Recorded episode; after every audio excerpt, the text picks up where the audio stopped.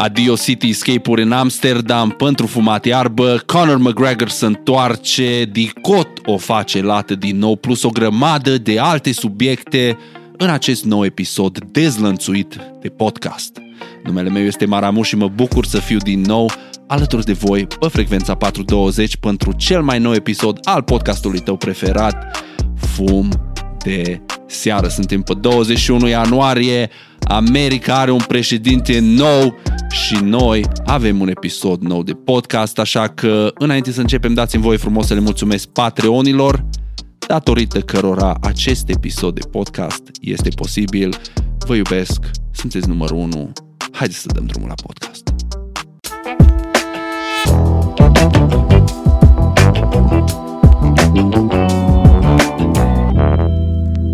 Pentru că, din păcate, știrile de la 4.20 au ajuns într-un impas și nu o să mai fie făcute, cel puțin pentru un moment. Am zis că o să introduc o secțiune de știri în episoadele de podcast pentru cei care încă sunteți interesați în a afla cele mai noi și proaspete informații din lumea cannabisului.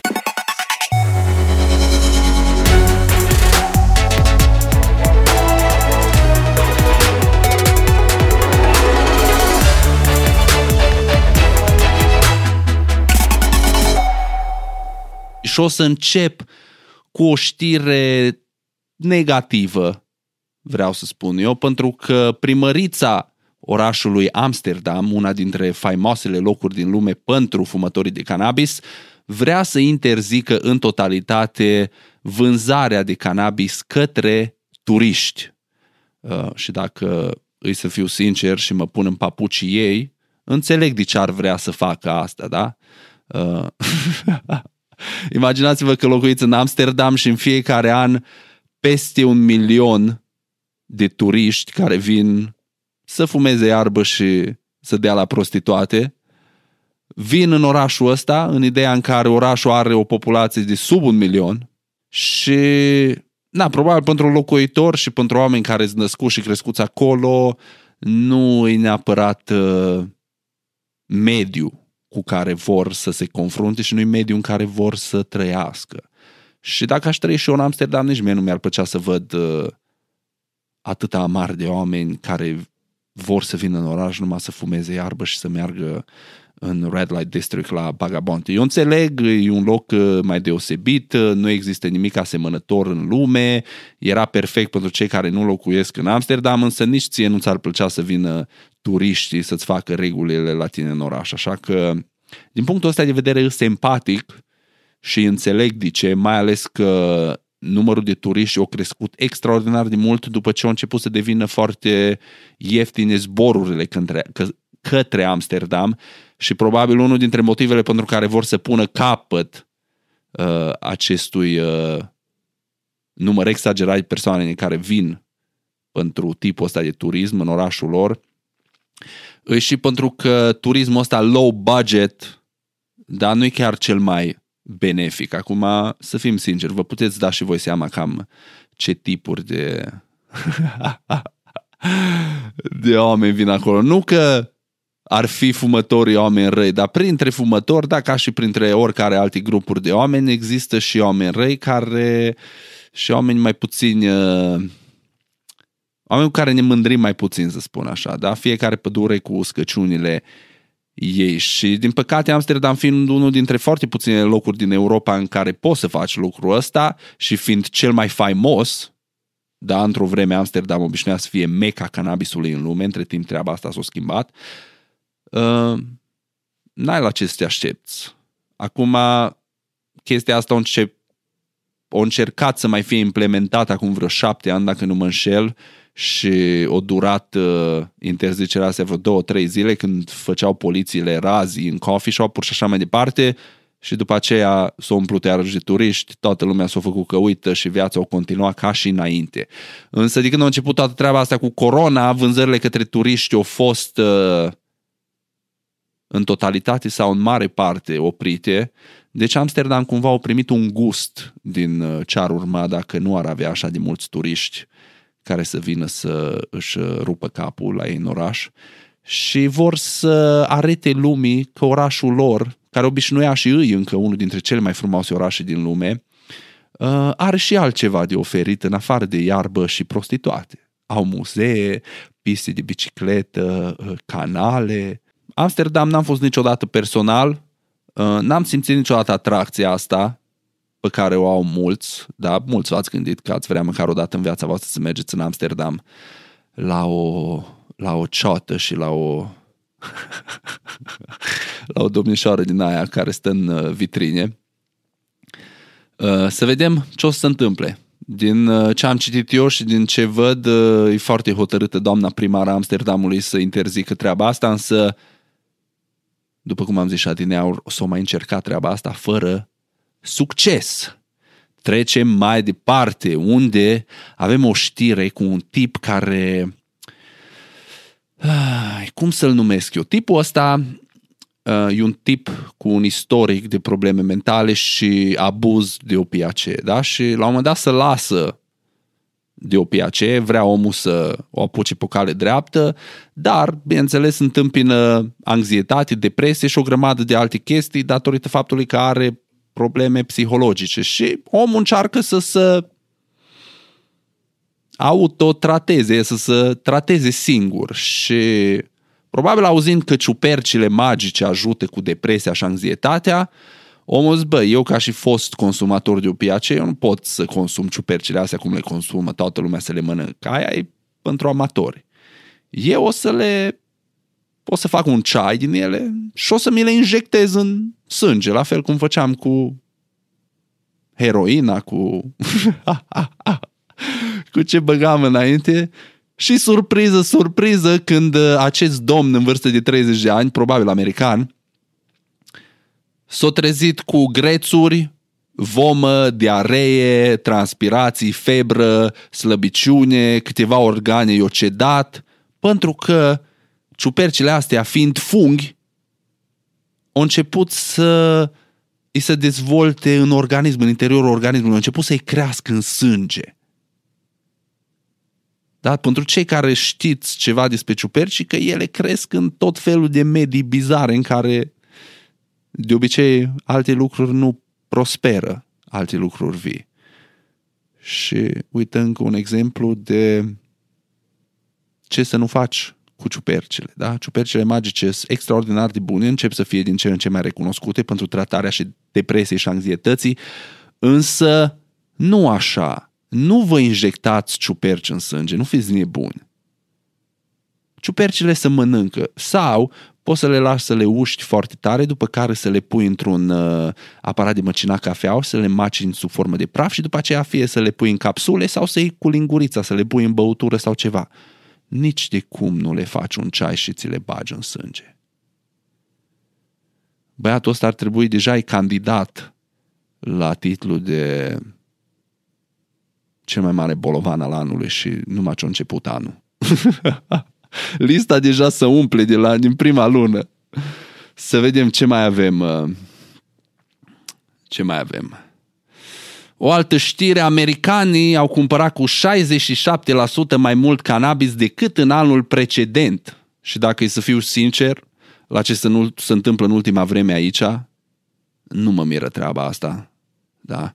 Uh, ai nevoie de iarbă să faci față stresului ăsta uh, pe lângă virus, carantine, pierderi de joburi, uh, dispariția hârtiei igienice din magazine și toate celelalte căcaturi, Trump, o luat o razna, oameni care asediază Capitoliu, toți politicienii mint, știrile toată ziua numai lucruri negative, n-ai ce să faci. Te duci la dispensar și îți cumperi cannabis și să știți că îți vreo 5 state pe lista asta la care, care și-au dublat vânzările de cannabis față de anul precedent. Deci au vândut în 2020 dublu cannabis față de 2019 și per capita, deci per persoană, consumul de cannabis în rândul americanilor a crescut între 24 și 46%. O perioadă stresantă, nu i acuz pe oameni, bravo lor. Uh, eu sunt una dintre persoanele care au participat la, acest, uh, la această cifră. Uh, să vă dau niște cifre. Americanii au cumpărat cannabis legal în valoare de 17,9 miliarde de dolari în 2020, ceea ce înseamnă cu 7,2 miliarde mai mult decât în anul precedent când au vândut cannabis în valoare de 10,7 miliarde. 37 de state au cannabis medicinal legal și 15 plus Washington DC au legalizat și cannabisul recreațional. Dintre acestea, 9 dintre ele aproape, și așa am zis, și-o dubla vânzările așa, 9, nu 5, am zis 5, deci 9 dintre ele aproape și-o dubla vânzările față de anul precedent. Așa. Deci, nu ar trebui să ne mire că din ce în ce mai multe state iau în considerare legalizarea, printre care au fost și New York State, care nu au vrut să pună legalizarea cannabisului pe balot la alegerile din uh, noiembrie, că au zis că nu au nevoie și după migrarea masivă a populației bogate din New York City, lucru ce i-au lăsat pe politicieni fără taxe, pentru că 1% din populația bogată din New York City acoperea 90% din bugetul întregului stat New York. Și o grămadă dintre oamenii ăștia au plecat datorită managementului prost din timpul pandemiei și taxelor mult prea ridicate care în momentul în care locuiești într-un oraș în care totul e închis, nu-și face sens să le plătești. Da, plăteai taxele pe care le plăteai în New York pentru că aveai acces la cele mai cele lucruri de pe planetă. În momentul în care sunt închise lucrurile astea, pentru ce mai plătești taxele alea? Să stai într-un apartament foarte mic, într-un, într-o clădire cu 50 de etaje, super aglomerată, asta nu-i viață. Așa că oamenii au plecat și acum uh, domnul guvernator al New Yorkului, domnul Cuomo, uh, a declarat că New Yorkul va legaliza cannabisul recreațional și uh, gambling-ul. Pariurile, toate treburile astea. Până acum erau foarte împotrivă. În momentul în care au văzut că au nevoie de bani, au zis uh, le facem legale. Și să vă pun puțin în perspectivă cum sunt lucrurile astea. Deci, gândește-te că tu ai locuit în New York City, da? Și acum doi ani, uh, trecând printr-o perioadă foarte grea financiară, ți-ai pierdut jobul, ți s-a îmbolnăvit unul dintre părinți, o trebuit uh, să plătești foarte mult costuri medicale, uh, o trebuit să recurgi la a vinde niște cannabis ca să faci un, un venit suplimentar, ca să poți să te hrănești, să-ți hrănești familia, să plătești cheltuielile medicale ale, ale părintelui care s-a îmbolnăvit și te-a prins poliția și ți-o dat închisoare vreo 5 ani. Și acum guvernul, da, deci cei care te-au închis pentru treaba asta, vine și spune, bă, știți ce, ă, am rămas fără bani, avem nevoie de bani, așa că o să legalizăm cannabisul ca să facem rost de bani. Deci statul a ajuns să facă același lucru pe care l-ai făcut tu în urmă cu 2 ani pentru care ai fost închis. Vedeți? Vedeți? Ce înseamnă să ai puterea să schimbi legi? Lucrurile nu sunt legale sau ilegale pentru că are sens. Multe dintre lucruri nu sunt legale sau ilegale pentru că așa e logic. Da? Vorbim aici de jocuri de putere și o să ne lămurim cu treaba asta și în România, cu, cu, cu cât ne adâncim mai mult în toată discuția de asta despre legalizare, o să vedem exact cine se opune și o să înțelegem de ce. Pentru că o să putem să vedem cine e în spatele lor și care sunt motivațiile lor pentru care să opun la a legaliza cannabisul. Da, ce mai avem? doctorii din Cehia au prescris de patru ori mai mult cannabis anul precedent față de 2019. Uh, și se pare că un lucru pe care l-am aflat, nu știam, e că în Cehia sistemul public de asigurări în domeniul sănătății îți acoperă 90% din tratamentul pe bază de cannabis. Deci dacă ești pacient în Cehia și ești asigurat de domeniu public de sănătate, ți se oferă 90% reducere din costul cannabisului, care oricum e un cost foarte scăzut, e undeva la 6 euro și ceva pe gram, dacă nu mă înșel. Deci, ador ce face Cehia.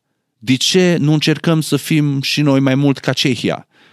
Uh, numărul doctorilor ce prescriu cannabis în Cehia au ajuns la 123, iar numărul pacienților la 1103, de două ori și jumătate mai mulți decât în 2019. Deci numărul pacienților aproape s-a triplat în 2020 față de 2019. Mă uit cu nostalgie puțin la ce se întâmplă în Cehia și uh, pe de o parte sunt foarte bucuros să văd progresul ăsta și pe de o parte sunt foarte trist pentru că mă uit la Cehia care din punctul de vedere al, legisla- al legislației drogurilor îi ani lumină în fața noastră. Cehia au decriminalizat toate drogurile în 2010, uh, au cannabisul medicinal legal, vedeți, doctorii prescriu, există pacienți, sunt mult, mult în fața noastră, însă totuși nu au în radar, nu iau în considerare legalizarea cannabisului recreațional, ceea ce mă îngrijorează puțin pentru că eu uh, vreau să fiu foarte optimist în ceea ce privește situația cannabisului în România, însă uitându-mă la vecinii noștri europeni care sunt fața noastră și văzând că chiar dacă sunt undeva unde noi visăm să fim, mai au și ei multă, multă, multă muncă de făcut până să ajungă acolo unde ar trebui să fie din punctul ăsta de vedere al legislaturii. Însă e un început bun, zic că și noi românii putem să facem la fel, să adoptăm ce funcționează în Cehia, să-l aplicăm modelului românesc și să-l mulăm pe societatea noastră și să vedem ce obținem. Nu avem absolut nimic de pierdut. Numai ieri am primit vreo două mesaje și un telefon de la persoane care au avut întrebări legate de CBD, legate de cannabis, pentru că nu mai știau ce să facă având membri de familie bolnavi de cancer care efectiv au ajuns la la ultimele încercări, dar nu mai au, nu mai au nimic de pierdut. Asta le-a rămas. Și să nu le ofere oamenilor acest, să nu le oferi bolnavilor ăștia șansa să facă ce vor cu organismul lor.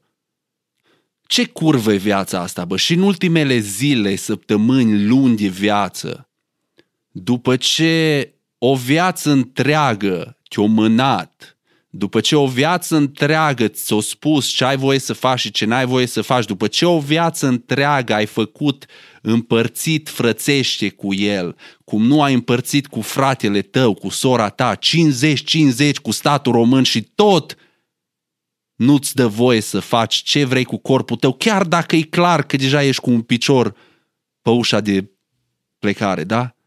Te lasă să suporți durerile, să, să stai așa, fără apetit, să fii nemâncat de săptămâni pentru că nu poți să mănânci până ți-ai pierdut toată greutatea corporală. Te lasă să te chinui pentru că ești proprietatea statului român.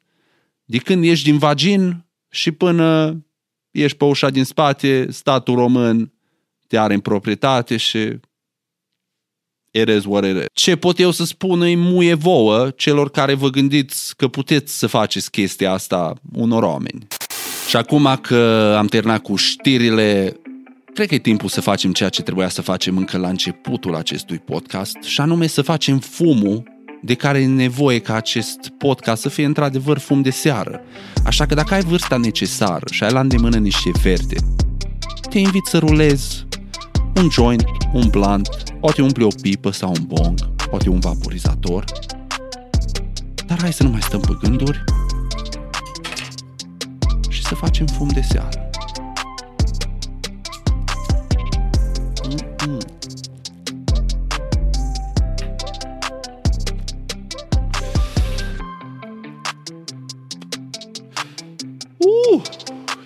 O să mă gândesc să fac de acum tot timpul, la începutul podcastului, să fac un segment scurt de știri din cannabis, făcând podcastul săptămânal, o să aveți știrile săptămânal, deci nu o să fie nevoie să facem episoade atât de lungi, de 20 de minute, cum făceam în știri. Ținem un segment scurt de știri, după care discutăm despre alte lucruri interesante din timpul săptămânii și săptămâna asta o să vreau să încep cu o întrebare pentru voi. Sau nu neapărat o întrebare, cât vreau să am o discuție cu voi, să-mi răspund la câteva întrebări. Și în continuare o să vreau să discut cu voi despre sport, pentru că nu știu câți dintre voi știți, însă eu sunt un uh, fan al sportului și când spun sport, aici mă refer la al practica, dar și al urmări, al viziona, sporturi pe care eu nu le practic, de exemplu. Și obișnuiam foarte mult să mă uit la fotbal. Deci consumam fotbal pe pâine. Mă uitam, a, nu există. Nu pierdeam niciun meci, indiferent campionatele mari din Europa, uh, competițiile internaționale de calibru, nu pierdeam absolut nimic. Deci am fost super înnebunit de fotbal. Eram ca și o enciclopedie de fotbal.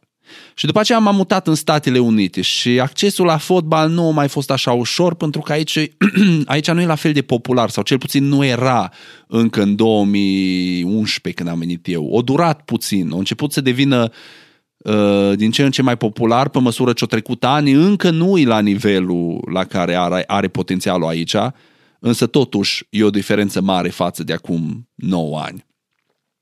Dar fiind rupt de fotbal sau, nu de fotbal în totalitate, dar de a urmări fotbal așa, să deschid GSP TV și să am uh, meciuri toată ziua și sau să deschid alt canal. Știți că în România mereu erau meciuri, toate ligile. Băi, în România voi nu aveți idee cât de norocoși suntem din punctul ăsta de vedere. Cel puțin eram la vremea la care locuiam eu. Puteai să vezi orice meci din orice campionat din lume pe televizor. Nu trebuia să plătești subscripție extra la nimic. Nu? Aici în America fiecare ligă e pe o altă canal din ăsta la care trebuie să subscrii. Uh, de exemplu, ca să mă uit la Premier League trebuie să am subscripții la vreo două canale, după aceea ca să mă uit la Bundesliga și la Serie A trebuie să am subscripție la alt canal. E o nebunie totală și atunci nu am mai urmărit atât de îndeaproape fotbalul și m-am rupt puțin uh, Uh, de el. În urmă cu vreo 3-4 ani am încetat să-l și mai joc, jucam fotbal în sală câteodată și m-am rupt așa, însă prin 2014 am început să mă uit ușor la început la UFC.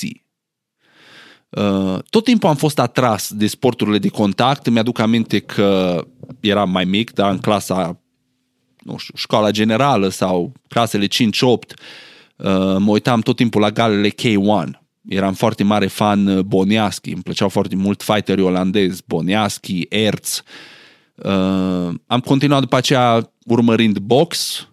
Uh, după ce m-am mutat în America, am fost și l-am văzut chiar pe Daniel Ghiță, pe domnul pesedist Daniel Ghiță. l-am văzut la un... Uh... Are cum se chema atunci? Gala. A fost o gală, K, nu, nu mai era K1, a fost kickboxing, a fost, uh, a fost uh, gala din uh, Chicago, uh, l-a bătut uh, pe Saki atunci, pe turc, dar au pierdut cu Rico, au pierdut finala cu Rico Verhoeven. A fost o gală superbă. Uh, și după aceea am început să mă uit la UFC. Asta prin 2014 când am început să conduc tir și am început să ascult podcasturi, din podcasturi am auzit de UFC, am început să mă uit la UFC și am fost am fost gata, this is my shit, trebuie să urmăresc chestia asta. Și acum am ajuns în halul în care nu mai pierd nicio gală. Și astăzi, de exemplu, înregistrez acum podcastul, m-am uitat în reloare la tot uh, main cardul de la de cardul de miercuri din Abu Dhabi, Fight Night-ul dintre uh, Chiesa și Magni. Uh, sâmbătă, iarăși m-am uitat la Max Holloway cu Cater și sâmbătă, adică poi mâine, Conor McGregor se întoarce și luptă cu Dustin Poirier, o luptă extraordinară pe care o aștept uh, cu nerăbdare. Dar am ajuns să fiu, să fiu mult mai entuziasmat de MMA, să fiu mult mai entuziasmat de UFC decât de fotbal. Și am observat chestia asta de așa negru pe alb în weekendul ăsta. Eu, fan Manchester United, de când m-am îndrăgostit de fotbal. De când m-am îndrăgostit de fotbal am fost așa, fan Steaua, fan România, fan uh, Manchester United și Galatasaray Istanbul. Și dintre toate echipele astea, astea, astea, Singura echipă cu care încă îs fan așa și urmăresc în fiecare sezon ce fac și la curent e Manchester United. Restul echipelor le-am lăsat uitării. Însă m-am uitat sâmbătă la meciul cu Liverpool, da? Și un meci foarte important, meci pe Anfield, Manchester United pe primul loc, ceea ce e extraordinar, nu cred că s-a așteptat nimeni. Liverpool probabil una dintre cele mai bune echipe din istorie. Uh, meci foarte important, Manchester pe primul loc, dacă făceau egal sau câștigau, mențineau primul loc. Deci un meci, uh, un meci foarte important. Și, na, mă așteptam la spectacol, pui mei, cu toate că nu aveam motive, sincer. A fost un meci de șah, Liverpool nu mai da goluri de câteva meciuri, dar am avut o speranță, fiind un joc între marile rivale, da, una dintre cele mai mari rivalități din sport, din orice sport, în Manchester United, Liverpool. Și m-am uitat la meci și m-am regăsit de multe ori ridicându-mă de pe canapea și ducându-mă în bucătărie să fac lucruri. Sau în timp ce mă uitam la meci, îmi zbura gândul în altă parte și nu urmăream pentru că nu se întâmpla mare lucru.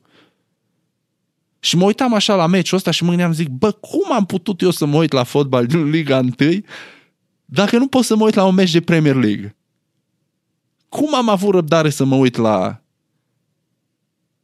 Și...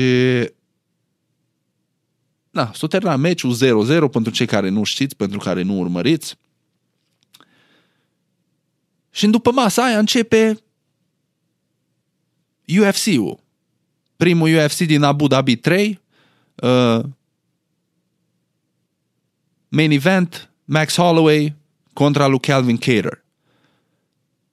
Deci, eu nu am văzut în viața vieții mele un eveniment sportiv de orice fel Poate doar uh, finalele alea, uh, Manchester Bayern München de Champions League, uh, Liverpool AC Milan, poate doar finalele astea.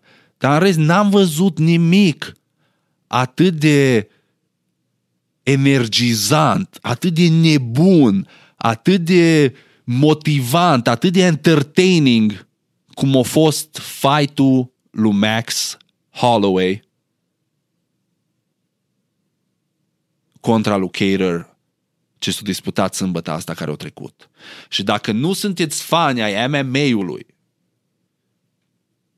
pentru că nu ați văzut niciodată un fight sau nu înțelegeți mare lucru, vă rog eu căutați highlights-uri, dacă nu meciul întreg, dintre Max Holloway și Calvin Cater.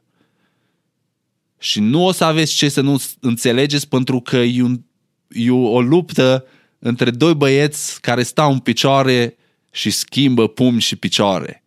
Nu există luptă la sol, îi standing tot fight-ul și pentru cei care nu sunteți foarte versați în cultura MMA-ului și nu știți ce presupune, e un punct extraordinar să începeți. Și uitați-vă la fight-ul ăla și uitați-vă la display-ul pe care l-a avut Max Holloway. Deci mă uitam la fight-ul ăla și mi-a dat lacrimi de bucurie, de, nu știu, așa au fost de... E, e ceva ieșit din... Nu se vede așa ceva des în sport. Deci un om care și-a reprezentat arta atât de bine, un sportiv care și-a reprezentat sportul atât de bine și atât de elegant, odată la 100 de ani în orice sport. Băi, deci, o clasă, da, l-a învățat, toată lumea care s-a uitat, Max Holloway i-a învățat ce înseamnă o luptă adevărată. Cum să-ți domine un adversar. Băi, deci, o doborât nu știu câte recorduri pentru număr total de lovituri, număr total de lovituri uh, care au intrat, număr total de lovituri într-o repriză, uh, extraordinar. Deci, fără cuvinte, bă, nu mi s-a întâmplat niciodată, niciodată să mă uit la un fight și să-mi dea lacrimi. Deci mi-a dat așa o lacrimă în colțul ochiului, așa și am avut sentimentul ăla, parcă eu eram acolo. Așa de frumos a fost, așa de frumos a fost că mi-a dat fiori. Și pentru cei care sunteți pasionați de lupte și nu ați văzut fight-ul ăsta, închideți podcastul ăsta acum, dați pauză și uitați-vă la fight-ul ăla. Sau dați acum drumul la fight, dar nu, nu mă ascultați pe mine și uitați-vă la fight. Dați pauză, uitați-vă la fight și haideți înapoi și o să vedeți că nu vorbesc prostii. Deci a fost ceva extraordinar. Și pentru Max Holloway a fost, uh, a fost un fight dificil pentru că el să întoarce după trei înfrângeri. A avut uh, înfrângerea cu Dustin, cu Dustin Poirier, da? După care a pierdut titlul contra lui Alexander Volkanovski. Uh, în rematch Arbitrii i-au dat lui Volkanovski, însă 99,9% dintre oamenii care au văzut fight-ul ăla au spus că fight-ul ăla a fost clar al lui Holloway. Deci Holloway a fost furat la fight-ul ăla. Dar totuși, o înfrângere oficială rămâne o înfrângere oficială, știți? Și vii în ring unul dintre cei mai talentați fighteri din istorie, încă foarte tânăr, 29 de ani. Unul dintre cei mai longevivi campioni te întorci după trei înfrângeri, s-ar putea să te fută la psihic. Dar să vii și să faci ce-a făcut Max, incredibil. O fost ziua lui Muhammad Ali, ar fi fost ziua lui Muhammad Ali și au făcut la un moment dat uh, câteva dintre mișcările lui Ali, cu garda jos, când se ferește de pumni, extraordinar, extraordinar. Deci bă, nu pot să vă... Așa de mult îmi doresc să vă uitați cât mai mulți dintre voi la UFC-uri și știu că e complicat pentru că e la ore dubioase și multe dintre ele costă foarte mulți bani. Însă vă spun, e un sport care merită. Nu v-aș recomanda nimic. N-am nimic de câștigat, da? Dar nu v-aș recomanda nimic atât de înflăcărat dacă nu aș crede cu adevărat și poate vreți să începeți de sâmbătă asta cu un un fight extraordinar. De fapt, un card foarte bun, că și main eventul Michael Chandler cu Dan Hooker și ăla e un, uh, e un uh, match extraordinar. Michael Chandler, fost campion uh, Bellator, o să fie primul lui fight în UFC, încă lumea nu l-a văzut în UFC, lumea are speranțe, vor să vadă vor să vadă cum se mișcă băiatul, da? Are pretenții de campion, încă nu a fost testat. UFC-ul e liga cu cei mai buni luptători din lume, da? Ca să fii cel mai bun trebuie să fii testat contra celor mai buni și ăsta o să fie primul test pentru Michael Chandler. Uh, sincer, nu știu, nu l-am văzut niciodată luptând, nu m-am uitat la Bellator MMA, însă pe Hooker l-am văzut luptând și nu știu, Uh, nu cred hype-ul până nu-l văd, așa că eu o să mă duc pe mâna lui Dan Hooker. Însă, main eventul, Conor McGregor versus Dustin Poirier, după șase sau șapte ani de când s-a bătut prima dată, da, când Conor l-a făcut knockout în prima repriză pe Dustin, după atâția ani să reîntâlnesc în cu totul alte poziții ale carierelor, da? Connor între timp a ajuns de la prospect care era atunci, era la începutul uh, la începutul ascensiunii lui în UFC când s-a luptat cu Dustin prima dată, să ajungă la probabil cel mai cunoscut sportiv din lume, din orice sport, sau dacă nu e cel mai cunoscut, e acolo, top 3, cu siguranță. Da? Să ajungă un superstar de talie mondială. Și Dustin, care după ce a pierdut cu Connor, singura altă persoană care l-a bătut a fost Khabib. Eu bătut pe Gaethje, eu bătut pe Max Holloway. Eu bătut pe Rafael Dos Anjos sau nu? Ba, cred că și pe Rafael Dos Anjos l-a bătut. Nu pe Rafael. Pe Eddie Alvarez l-a bătut sigur. Da? Deci Dustin pe El Ayaquinta. Dustin au fost testați pe Gaethje. Dustin au fost testați contra celor mai buni. În toată perioada asta de când s-a întâmplat primul lor fight și Conor nu mai lupta de un an când a avut fight-ul ăla de 20 de secunde în februarie, parcă, sau ianuarie anul trecut, când a luptat cu Cowboy.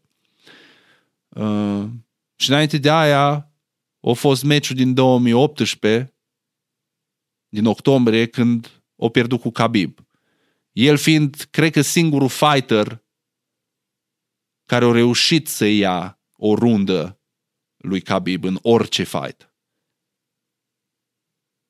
Deci să anunță un fight extraordinar și cine câștigă e probabil unul dintre viitorii contender la centură, la titlu, pentru că Khabib s-a retras, cel puțin pentru un moment, o eliberat centura și nu există campioni interimari, centura e în joc, centura poate să fie al lui Conor, poate să fie al lui Dustin, poate să fie al lui Justin Gaethje, Poate să fie al lui Tony Ferguson încă, poate să fie al lui Oliveira, poate să fie al lui Michael Chandler sau chiar Dan Hooker, cine știe.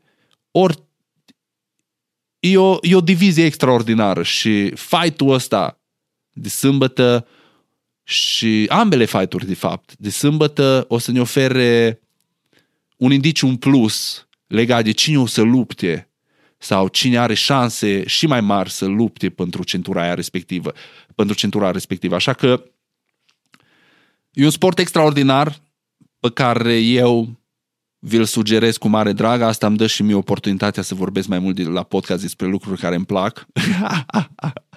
Câteodată mă satur de vorbit mai de iarbă, vreau să împărtășesc cu voi și alte cele. Și UFC-ul ar fi extraordinar. Eu tot mă gândeam de mult să încep să fac un podcast numai despre UFC, însă Poate o să fac câteva fum de seară în care o să vorbesc despre UFC, așa, și să văd dacă există oameni interesați într-un podcast exclusiv numai despre UFC. Putem să facem treaba asta, de ce nu? Nu ne oprește nimica.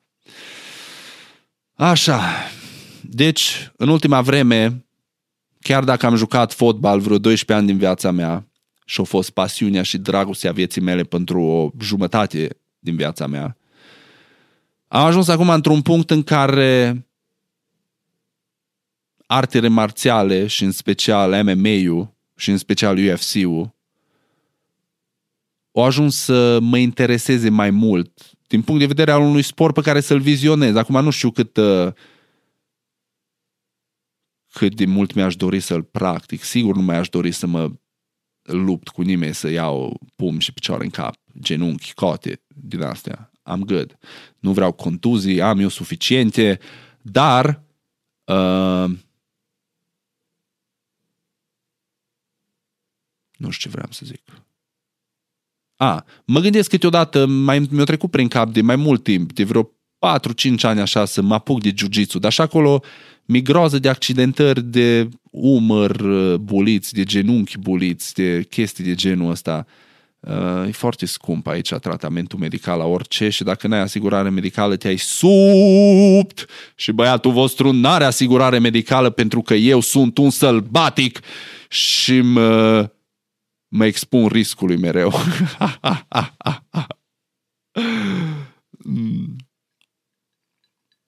Hai să vedem cine o mai petre- pregătit Bill aici. Bă, Bill, treaba asta cu laptopul e extraordinar, îmi place enorm, că unul dintre cele mai grele lucruri pe care poți să le faci când faci chestiile astea, podcasturile astea, e să-ți aduci aminte absolut tot despre ce vrei să vorbești fără să faci nicio greșeală. E aproape imposibil. Și atunci dacă am laptopul în față, nu mai trebuie să-mi fac griji că uit, că am aici scris notițe și își aduce aminte băiatul instant. Să fumezi iarbă și să încerci să ții minte content de o oră și jumătate, that's fucking crazy. Așa, ce altceva am mai pregătit Bill aici? 20 ianuarie, Statele Unite are oficial un nou președinte, Joey B., Joey Biden, Uh, în vârstă de 129 de ani, va fi cel de-al 46-lea, dacă nu mă înșel, președinte al Statelor Unite, iar Kamala, Kamala Harris va fi prima vicepreședintă uh, prima vicepreședintă de culoare din istoria Statelor Unite sau nu va fi îi. Uh, ei își încep mandatul oficial astăzi, au fost inaugurați, nu s-a mai întâmplat nicio nebunie, nu a mai venit uh, băiatul cu cornele să dea jos uh, guvernul. S-a terminat o eră foarte interesantă care, pentru care, sincer, am avut, am avut puțin respect până în momentul în care s-a întâmplat ce s-a întâmplat uh, la Capitoliu. Deci când a început toată treaba aia, atunci mi-am pierdut orice urmă de respect pentru cei ce au părăsit Casa Albă.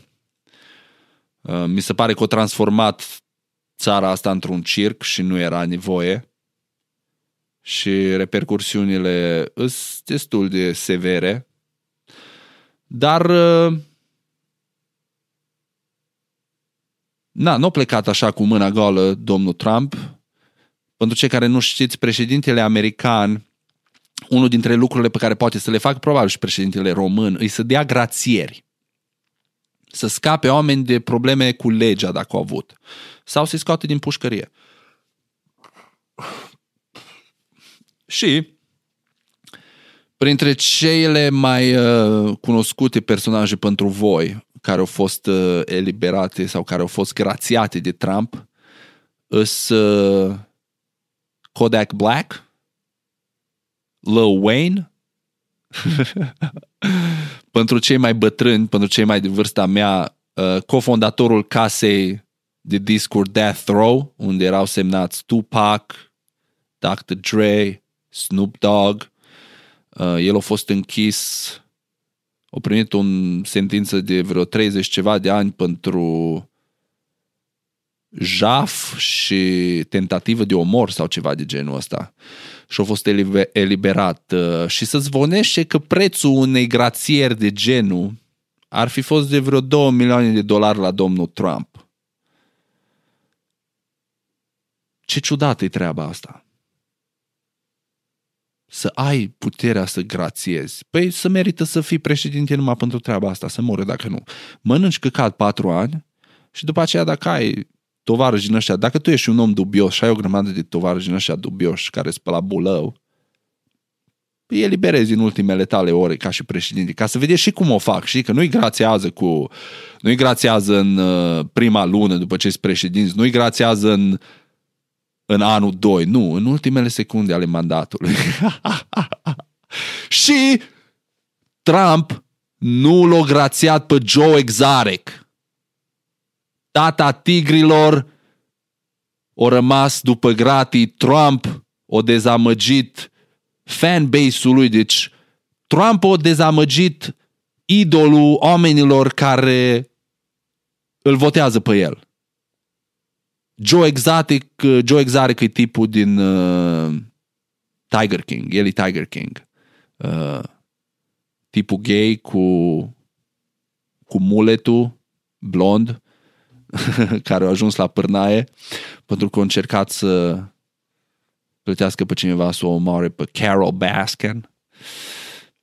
Dar el nu a fost, nu a primit grațierea și e foarte dezamăgit va trebui să mai aștepte încă patru ani să spere că Joe Biden o să-i ofere, însă nu cred că are nicio șansă.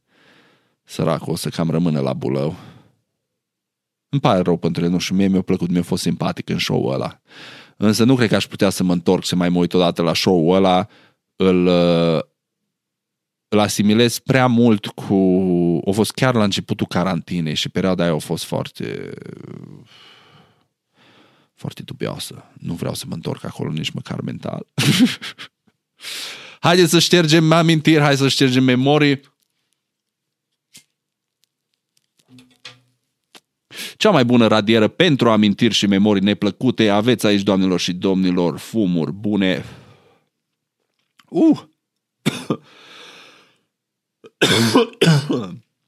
uh! Mm-mm.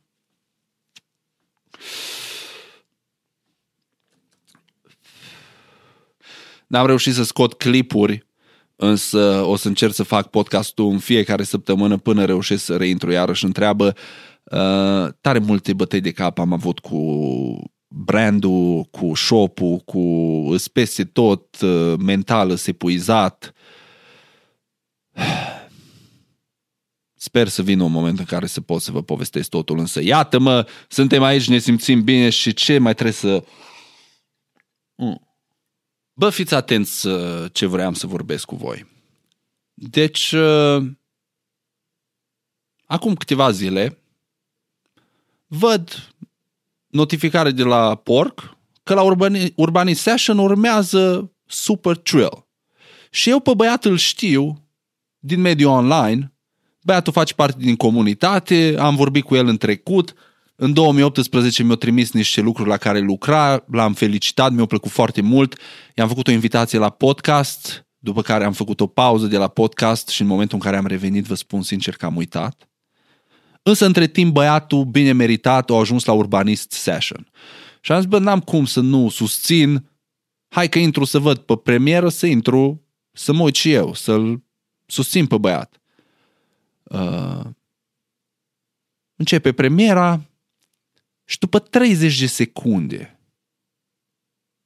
începe să curgă hate-ul pe chat, tată, cine-i terminatul ăsta, vai de pula lui, ăsta e uh, ăsta e rapper, numai chestii de genul ăsta, nu mai țin minte exact să vă reproduc cuvânt cu cuvânt, însă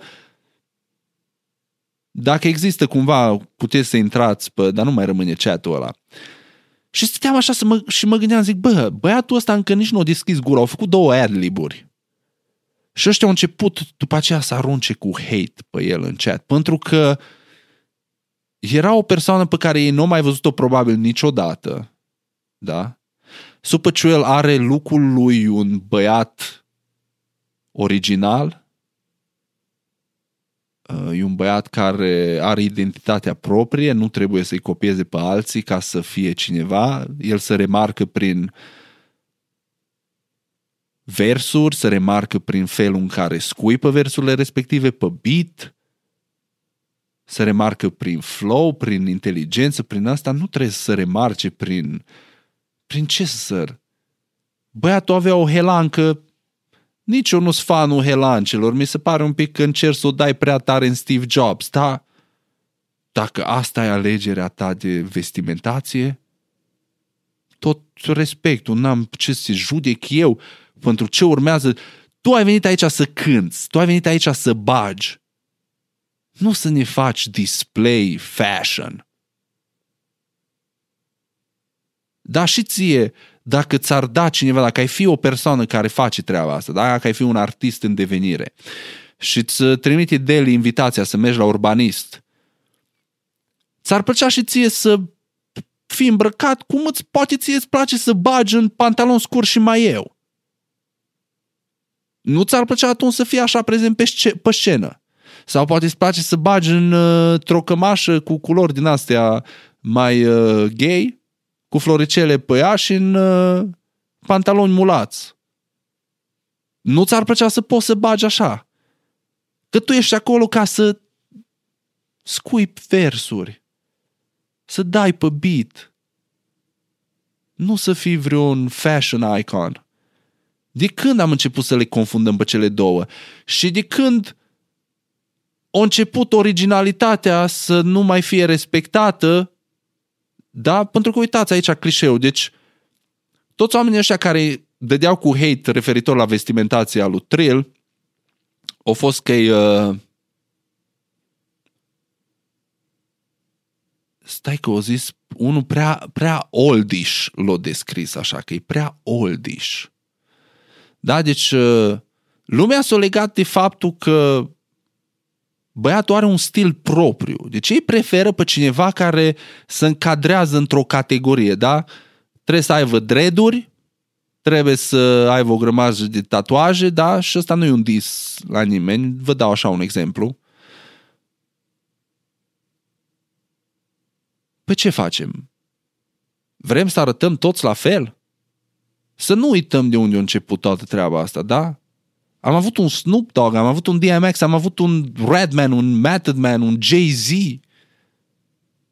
un Eminem, ca să nu mă duc și mai mult înapoi, da? Un Rakim, un Eric B, un Ghostface. Oamenii ăștia se evidențiau prin ceva, erau originali. Nu puteai să-i confunzi nici cum, nici într-un milion de ani. Dacă cineva ți punea în față și tu ai auzit vreodată în viața ta muzică, n-aveai cum să-i confunzi pe oamenii ăștia. Și fiecare a avut stilul lui. Și asta i-a adus în fața celorlalți. Da? Pentru că sunt mulți oameni care vor să ajungă acolo în, pe scenă, în fața luminilor, ei să fie spuma. Însă sunt foarte puțini cei care reușesc. Și de ce? Pentru că foarte mulți aleg să facă ce face toată lumea, să încerce să copieze fiecare lucru care l-a făcut pe ăla de succes și nu încearcă să își arete adevărata lor personalitate pentru că, nu știu, eu cred că oamenii se îndrăgostesc mult mai mult de tine dacă ești tu. Asta a fost mereu dorința mea de când am început să fac toată treaba asta, să fiu eu. La fel cum aș fi uh, cu prietenii mei personali la o cafea, așa să fiu și cu voi. Vorbim la fel. Discutăm aceleași lucruri, cu același ton. Pentru că vreau să mă cunoașteți așa cum îs eu, nu vreau să vă vând o imagine. Și asta o încerca și Trill să facă. Nu o încerca să vă vând o imagine, omul îi el. Și au venit și au omorât biturile alea. Analizați puțin numai lirica. Și atunci o să apreciați mai mult ce a făcut băiatul ăsta. Însă nu înțeleg cum poți să dai hate după 30 de secunde, bă, la ceva ce încă tu nu ai auzit. Da? Câtă lipsă de ocupație și de activitate să ai, ca asta să fie ceva ce îți ocupă timpul, să mor eu dacă nu. Cât de nasolă trebuie să fie viața ta ca asta să fie ceva din care tu îți găsești plăcere. Nu pot să înțeleg. It's fucking crazy. Am rămas surprins, nu m-am așteptat niciodată. Eu, din fericire sau din păcate, îs ferit în mare parte de hate-uri din astea. Dar probabil că dacă aș apărea și eu la urbanist, s-ar căca toți pe mine, nu? Aș prea... Ai, internetul, internetul. Ce sălbatici suntem pe internet, e incredibil. Ai de pui mei. Ok, dragilor, ultimul lucru pe care vreau să-l discutăm astăzi, ultima, ultimul segment al podcastului o să fie ceva ce se cheamă Mizeria săptămânii. Și în această săptămână, da, mizeria săptămânii se acordă celor de la DICOT, care, în ciuda valului de legalizare de peste tot în lume, în ciuda rezultatelor care vin din ce în ce mai des de la diverse instituții uh, de research care arată beneficiile și valoarea cannabisului, în ciuda faptului că diverse organizații mondiale își schimbă statutul în ceea ce privește cannabisul în legislația proprie, în România, dicotul încă încearcă să fugă împotriva vântului, cu toate că Uniunea Europeană le cere tuturor membrelor să-și reformuleze legile când vine vorba de cannabis, când vine vorba de CBD. Și la noi ce se întâmplă?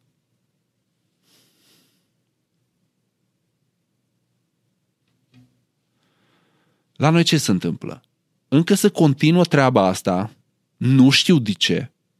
Am înțeles că ar fi o tentativă de a descuraja micii antreprenori de a intra pe piață pentru a crea spațiu pentru jucătorii mari să intre odată ce legislația se schimbă. Pentru că legislația se schimbă, nu mai v-am spus-o de multe ori, nu mai e vorba de dacă, ci când.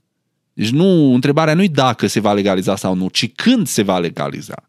Pentru că se va legaliza oricum. Uniunea Europeană o să ne oblige, deja ne obligă să schimbăm statutul în ceea ce privește CBD, o să ne oblige să legalizăm în momentul în care Uniunea Europeană o să ajungă să legalizeze cannabisul.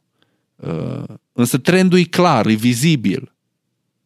Nu trebuie să fii doctor, nu trebuie să fii, uh, nu știu, cel mai inteligent om de pe planetă să-ți dai seama încotro să îndreaptă toată treaba asta. Și atunci,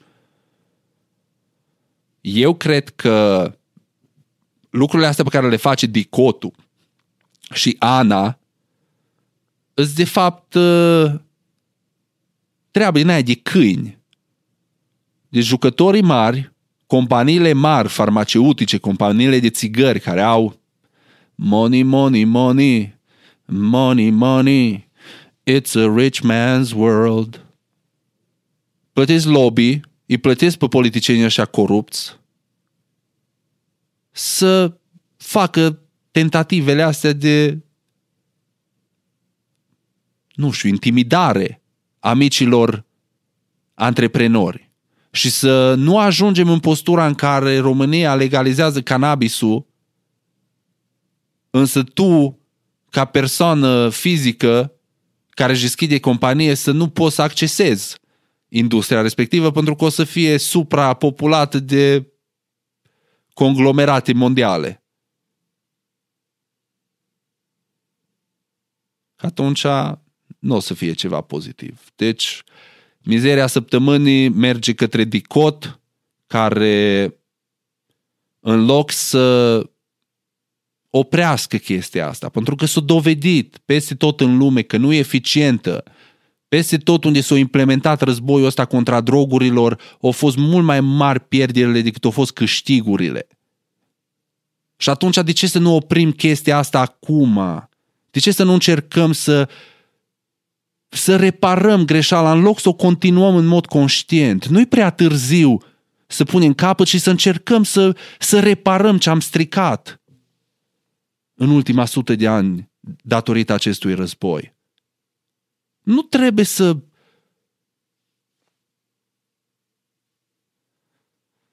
Ai, e greu. E greu să fiu optimist, însă nu avem ce face. Suntem la fum de seară podcast și am ajuns la finalul neo... Tu, ați auzit ce s-a întâmplat acolo în gura mea? Ai de pui mei. Ai de pui mei. Am avut un, uh, un mini atac cerebral acolo. Maramu, iau mai ușor, tată.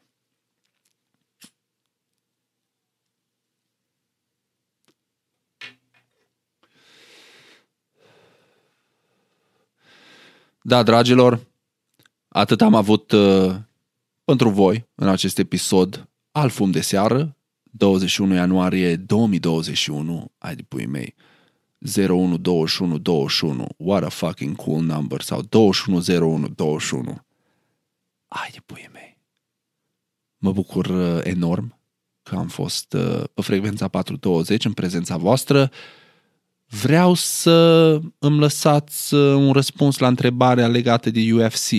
Dacă e ceva de care v-ar plăcea să vorbesc mai mult sau poate chiar să facem un podcast separat doar despre UFC. Pentru că vă spun sincer, e sportul la care sunt conectat, cum nu sunt conectat la nimic altceva pe planeta asta. E probabil, după YouTube, e al doilea hobby al meu. Cred că sigur. Deci uh, să-mi ziceți în comentarii dacă vreți uh, mai multe discuții despre UFC, dacă vreți podcast doar despre UFC și nu știu, vreau să-mi spuneți iarăși de ce considerați voi că dicotul continuă să facă mizerile astea, în ciuda faptului că e clar care e trendul în ceea ce privește legalizarea cannabisului. Da? Ajunge să ne uităm la în stânga, în dreapta, în sus, în jos și vedem peste tot să legalizează. Ba medicinal, ba recreațional, ba să crește limita de THC din produsele cu CBD, ajungem ușor, ușor la normalitate.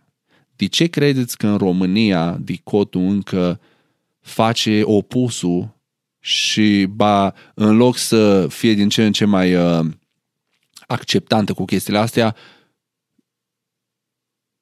o pornit un război. O pornit efectiv un război. O declarat că începând cu anul 2021, nici un magazin care comercializează produse ce au orice concentrație de THC o să fie închise.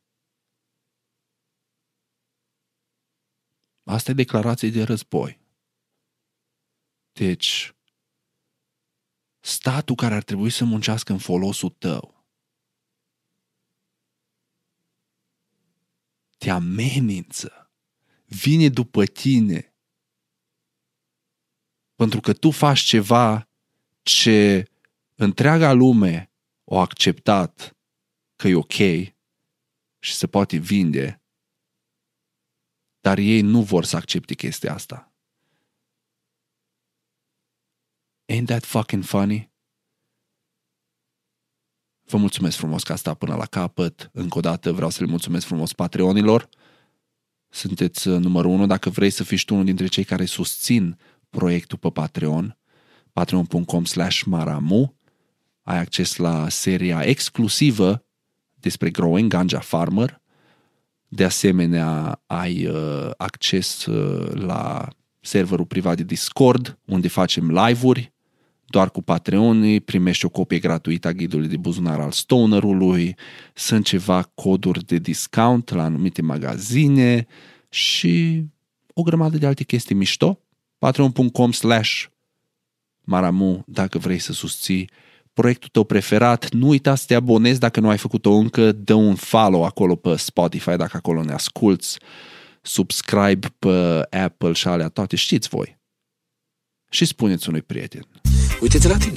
Numele meu este Maramu, Ești palid, odată obosit, să foarte multă obosit. pace. Așa, fără niciun motiv. Să aveți un weekend Pe minunat. mie să-mi dai un tratament să pot fuma, să pot bea, să pot uh, cânta, să pot dansa. Prescripție specială. Verzituri, verzituri, verzituri. Fumați prea mult. Poftim? Am zis că fumați prea mult. Ce cuvinte urâte vă mă deranjează auditiv. Mă lăși rahat. Nici nu știi ce fericit sunt. Mă simt de parcă aș fi căzut dintr-un satelit. Mie, ca să fiu sincer, mi-a plăcut foarte mult. Sunt educative și duioase.